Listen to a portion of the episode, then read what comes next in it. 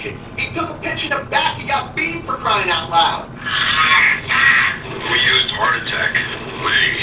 Managers on a Major League Baseball team don't make decisions. Could have done without that. Credibility in this situation is worse than losing your job. Was it over when the Germans bombed Pearl Harbor? The castration of the Major League Baseball managers, we know it. Ask me about my winner. Welcome, everybody. John Pielli here, giving you about 30 minutes as we're going to get into everything going on in the world of sports. Congratulations, certainly, to the Georgia Bulldogs. Go out there and win their second national championship in college football. And I was kind of viewing this game from an interesting perspective. If you listen to my take yesterday, when it came to this championship game, I'm on the side of Alabama, and I've explained why. I tend to root for favorites or teams that have had dynasties or teams that have won for a very long time or many championships because you know, over the course of one's life, we don't get to see dominance like Nick Saban has had as the head coach of the University of Alabama. And I, listen, you know, from uh, Belichick and Brady and the Patriots to probably if I was younger, I may have enjoyed the New York Yankees championships a little more, even though I'm not a Yankees fan. And I think it's a little easier when you're talking about neutral sports or sports where you don't necessarily have a favorite team. I gave a couple reasons why I would have liked to see Alabama win, and a lot of it was from a historical perspective and exactly where Nick Saban can rank as one of the best college football coaches in the history of the sport. And, you know, of course, adding to what's already been a great run. And then you see this Georgia team, a Georgia team, which, by the way, I'm going to go ambivalent on, on this perspective because I looked at the Georgia Bulldogs at the beginning of the season and looked at them as a legitimate national championship contending team. And you say, John, well, how could you be technically rooting for Alabama and then saying that Georgia was going to win the national championship the whole time? Listen, I told you, I'm not a fan. I'm not a big time college football fan, certainly not a, a big enough college football fan that I would have a favorite team. I don't have a favorite team in college football. Like watching the games, certainly the competitive nature of the sport puts it up there with, um, you know, it, in some cases it's better than what you see in the National Football League. Week in and week out, the kids play as hard as you could imagine over the course of a football game. I love watching college football. I have a favorite team. I like the SEC because of its dominance.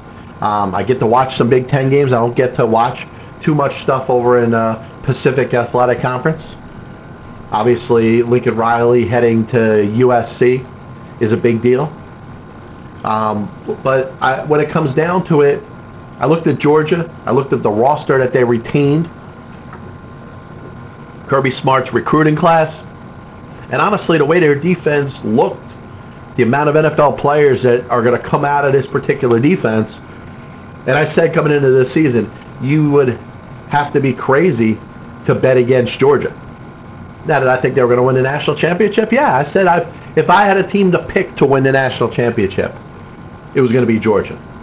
Doesn't mean I was necessarily rooting for them. But as you follow this game, and obviously the injuries for the Alabama wide receivers were a big deal. John Metchie not being available to play, and then you watch, uh, you know, what's his name, uh, Jameson Williams getting hurt pretty early in the game, and and that kind of set the team back. And you saw the difficulties that quarterback Bryce Young had working with receivers that he hasn't spent a lot of time working with. Now, obviously, you're talking about five-star recruits. You're talking about some of the best best athletes in the world, and you want to talk about reasons why Alabama is in a national championship conversation year in and year out.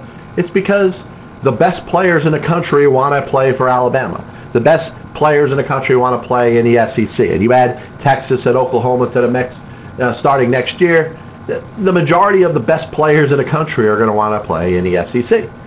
And they have great players on top of great players, great players now, but also great players in the future that are sitting on the sidelines not getting any PT. Now, How easy should it have been? Should these other wide receivers have just come in and say, hey, know, it's like nothing. I'm going to go run a, a, a 4 3 40. I'm going to go downfield, run these routes, and have all the sudden have this cohesion with my quarterback. It doesn't work that way. And you saw it in the second half of the game, particularly. Bryce Young was not on the same page with a couple of these receivers.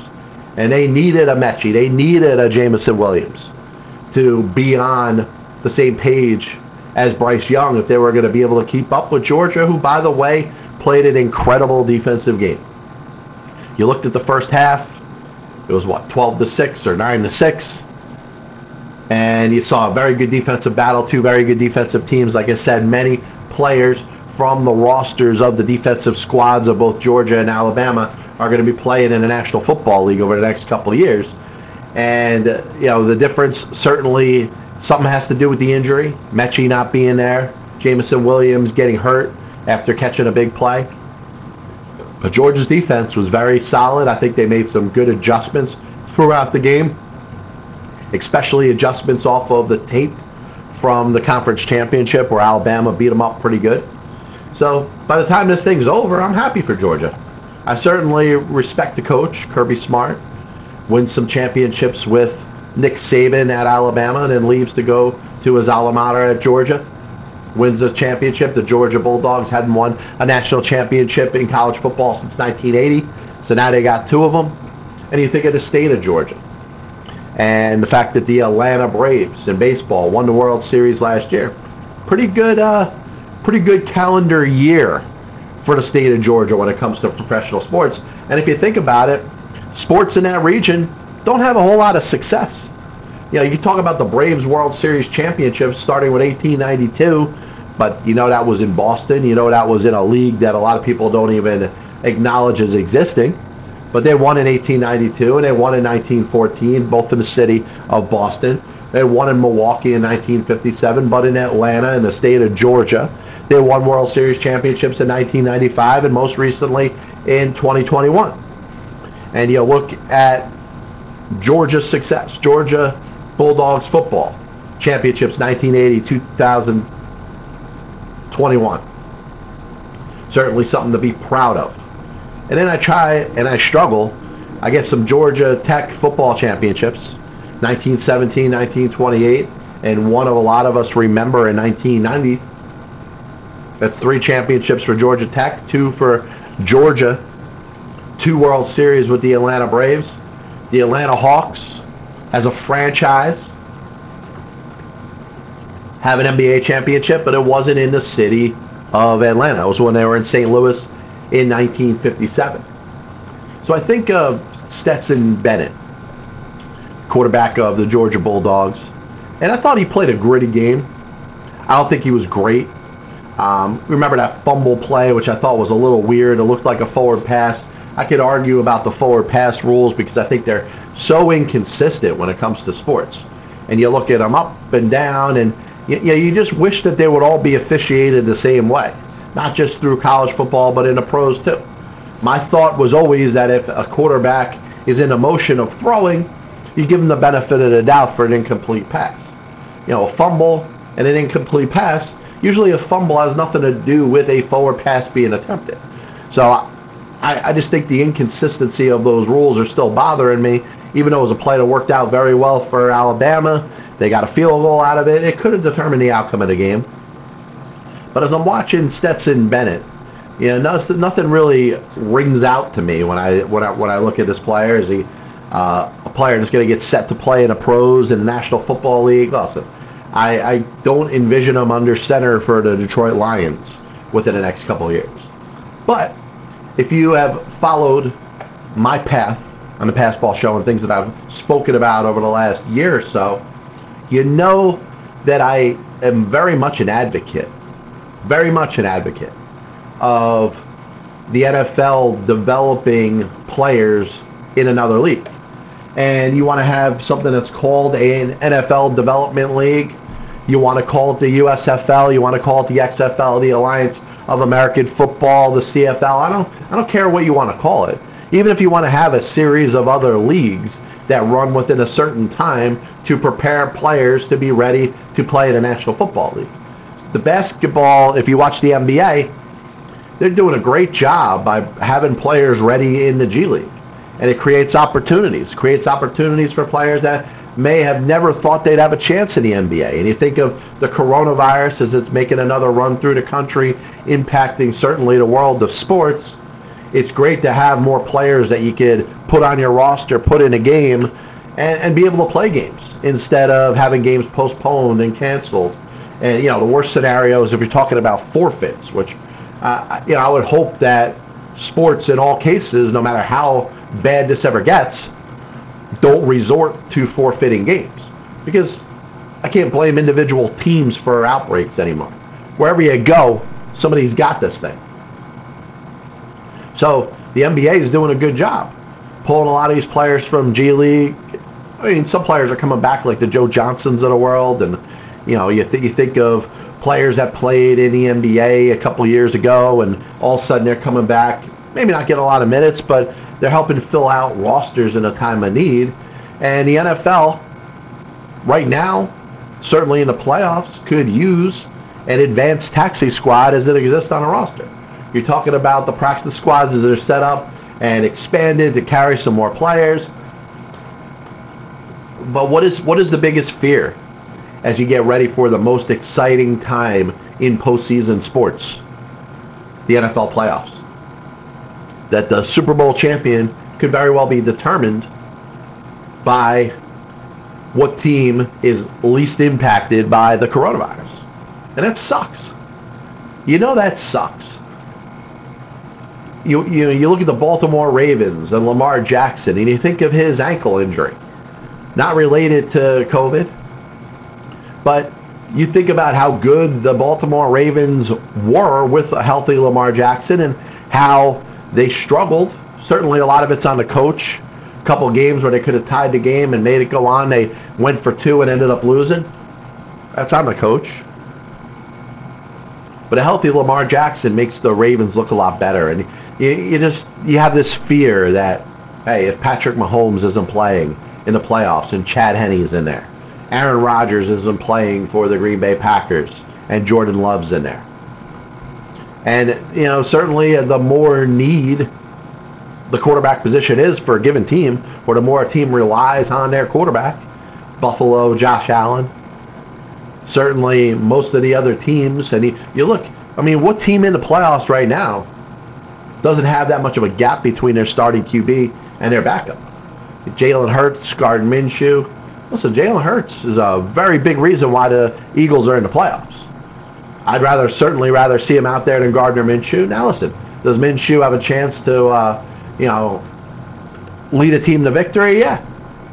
But you know, so so does some other backup. So does Marcus Mariota if he's playing for the Oakland or the uh, Las Vegas Raiders. You know, and I, I'm I'm looking at this and I'm worried as a pro football fan because I think a lot of you should be. This is the most exciting time in playoffs in any sport throughout the time of the year. And if your team or a team that you bet on, or a team that you're watching. You know that pro football is the most casually watched sport in the country. You could have a game, a playoff game between the uh, the uh, I'm, I'm, trying to think the, the Cardinals and the Rams, and you could have a bunch of people that don't root for either one of the teams glued on the game and wanting to watch it start to finish. You know, an AFC example would be what Bengals you know, who, who are they playing this week? The you know the, the Bengals game as they're as they're getting set for the playoffs. You know, you want you want to see football, and that's what people love on a Sunday or a Saturday or a Monday this week. As you're talking about wild card weekend, triple wild card. You want these games decided by the talent that is there, not the talent that happens to be on the field. You want to see some fourth string quarterback for a good team lose the game and the other team have a free ride to the Super Bowl. But my most important point about this is it's important for the NFL to invest in a developmental league. Maybe to not even worry about playing it after the season. I think this dream of the XFL a couple years ago, and I thought the XFL was working up until the coronavirus hit, and you, you see a lot of uh, certainly Um, it's taken a while to kind of get back to where we were before then, but I would schedule a developmental league to run in correspondence with the National Football League as it's going on because you need to have these players fresh. And I think it's more than just having extra players on a practice squad. It's, you know, a Stetson Bennett who, when he's done in college, may not get drafted, may not sign with a team as an undrafted free agent, but may want to continue his professional career as a football player. And there's a lot of players that fall in that category, whether they're you know division one players whether they're division two division three players that will never get exposed to the draft or their talents will never be seen to be drafted there's a lot of these players that want to continue playing football for less pay i think a lot of them would do it and just for that chance the shot the opportunity to play well in a league stay relevant maybe get a chance on somebody practice, squad maybe get a shot on an NFL team's, you know, training camp as they're getting set to play some preseason games. PJ Walker just signed another one-year deal with the Carolina Panthers. He was great in the XFL. I don't think he gets that type of exposure if he doesn't get to play those four weeks in the XFL. Josh Johnson is back in the NFL. And a lot of it's because of playing in the XFL. So the last thing I wanted to talk about, you know, I was watching the return of Klay Thompson the other day, and certainly his impact that he could have on that Golden State Warriors squad is tremendous. I mean, you, you think about him and Steph playing at the top of their games, which you figure at some point they're going to be, you know, the Swish brothers are going to be back, and you start to forget that this Golden State Warriors dynasty, which we all kind of said was over when Klay got hurt a couple years ago, and the Warriors had a terrible season last year, and the expectations were, hey, they, they're just done. They're, they're not coming back. They're not bringing this band back together. And Andrew Wiggins is there. You know, Wiseman's playing for them. Poole. You look at all these other players that having such a huge impact on that roster. And then you got a healthy Steph Curry popping bombs from anywhere on the court. And now you got a healthy Klay Thompson who likes to talk about his game and likes to uh, assert himself as one of the top shooters in the National Basketball Association. And I think the Warriors are back. You look at that Western Conference. Tell me a team that you think is hands down better than them. Phoenix is good. Listen, I like Utah, but I don't really like Utah in the playoffs. Same thing I say about Denver. The Lakers, well, Lakers are you know, they're, they're always going to have a shot because you know their roster's always going to be stacked. How much is Russell Westbrook getting in the way of that team? And it's not that Russell Westbrook's doing anything different than he has over the course of his whole NBA career. He's just what he is. He's the human triple double. He's out there to have that stat sheet. He wants the 10 plus points, the 10 plus rebounds, the 10 plus assists. He is a Hall of Famer in that regard. Was he a good teammate? Well, he plays 35, 38 minutes a game. He's out there. Availability, the best ability is availability. I absolutely agree with that. Now, LeBron James, as he's kind of co-coaching that, that team on the floor, you may want to keep the ball out of Russell Westbrook's hands so he doesn't cause as many turnovers. But the Warriors, with Klay Thompson, especially if you get him to 100%. Right now, he's playing four or five minute intervals four times a game, so you're looking to see him get in about 20 minutes. Hey, once he starts ramping it up to 30, 35 minutes, we're looking at a team in Golden State that's up there with the best in basketball. And their record states that. And, you know, this thought that a couple years ago, oh, the Golden State Warriors and their dynasty and uh, winning the couple championships that they did, the three or four years, yeah, that died. That died when Steph Curry got hurt. That died when Klay Thompson got hurt. These players are back, and I think of the fan base as it exists in the San Francisco slash Oakland Bay Area. And those fans were pumped. They're pumped for Klay Thompson. They were pumped for Warriors basketball. And if you followed my program before, you know what I'm about to get into. Regional sports, as they exist in this country, especially major cities, are going to be biased over the teams that they feel are the most popular, the teams that they support the most, the teams that they say are the best fans. There's major markets throughout the country. Nobody in a history of sports from another region or another market says that any other market is superior to them in regards to fan base.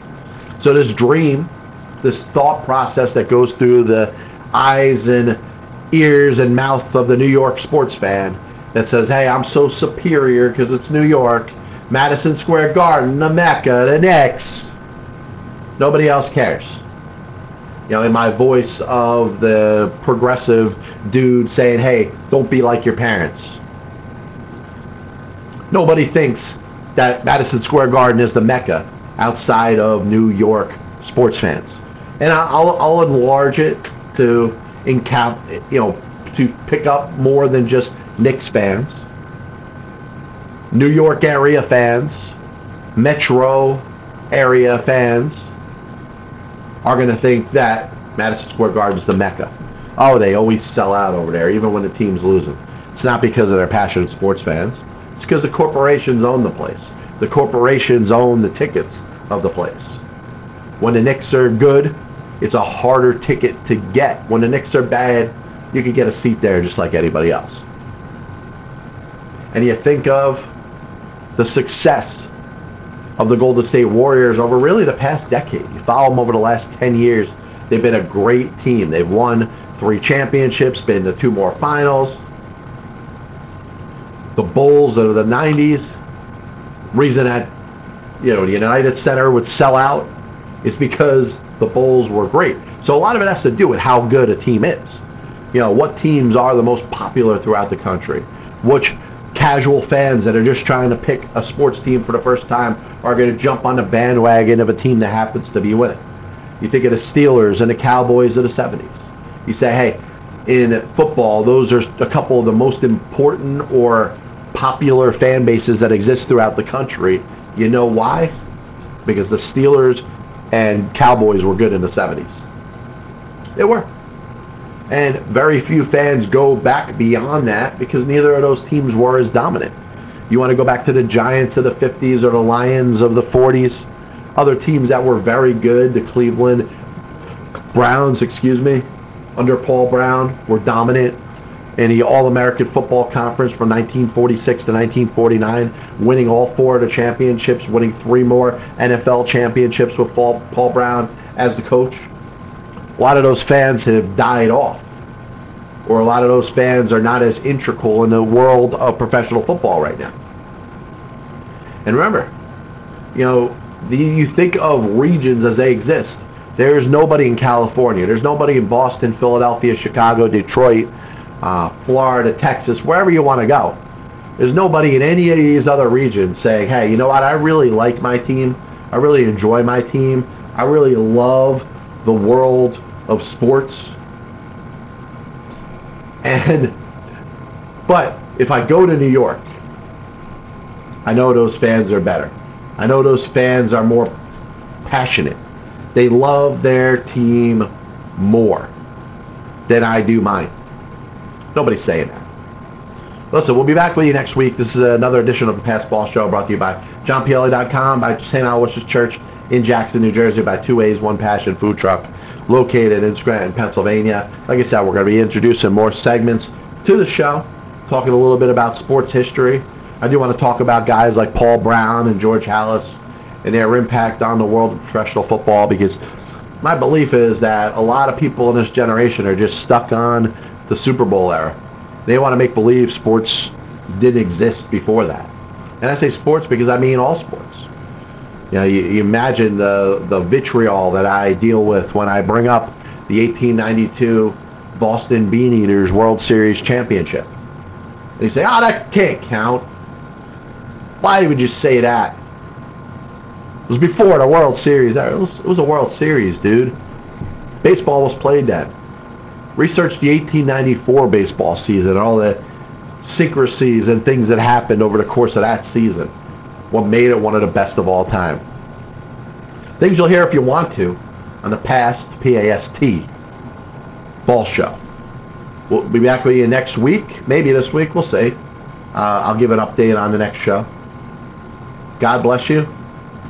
And as always, I'll see you on the other side. Kris Bryant was on the Chicago Cubs roster opening day. I have many leather-bound books. My apartment smells of rich mahogany. Why don't you give it all or a majority of it to the team that wins the freaking World Series?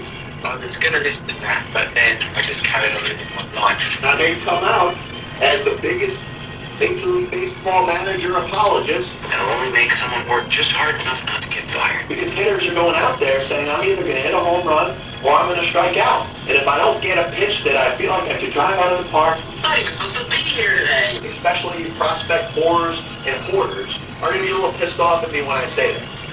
I'm a laser dude disguised as another dude. There are only two managers in baseball's Hall of Fame who have losing records. One of them is the iconic Connie Mack, who you could say, in spite of winning five World Series championships as a manager, could be in as much as a pioneer.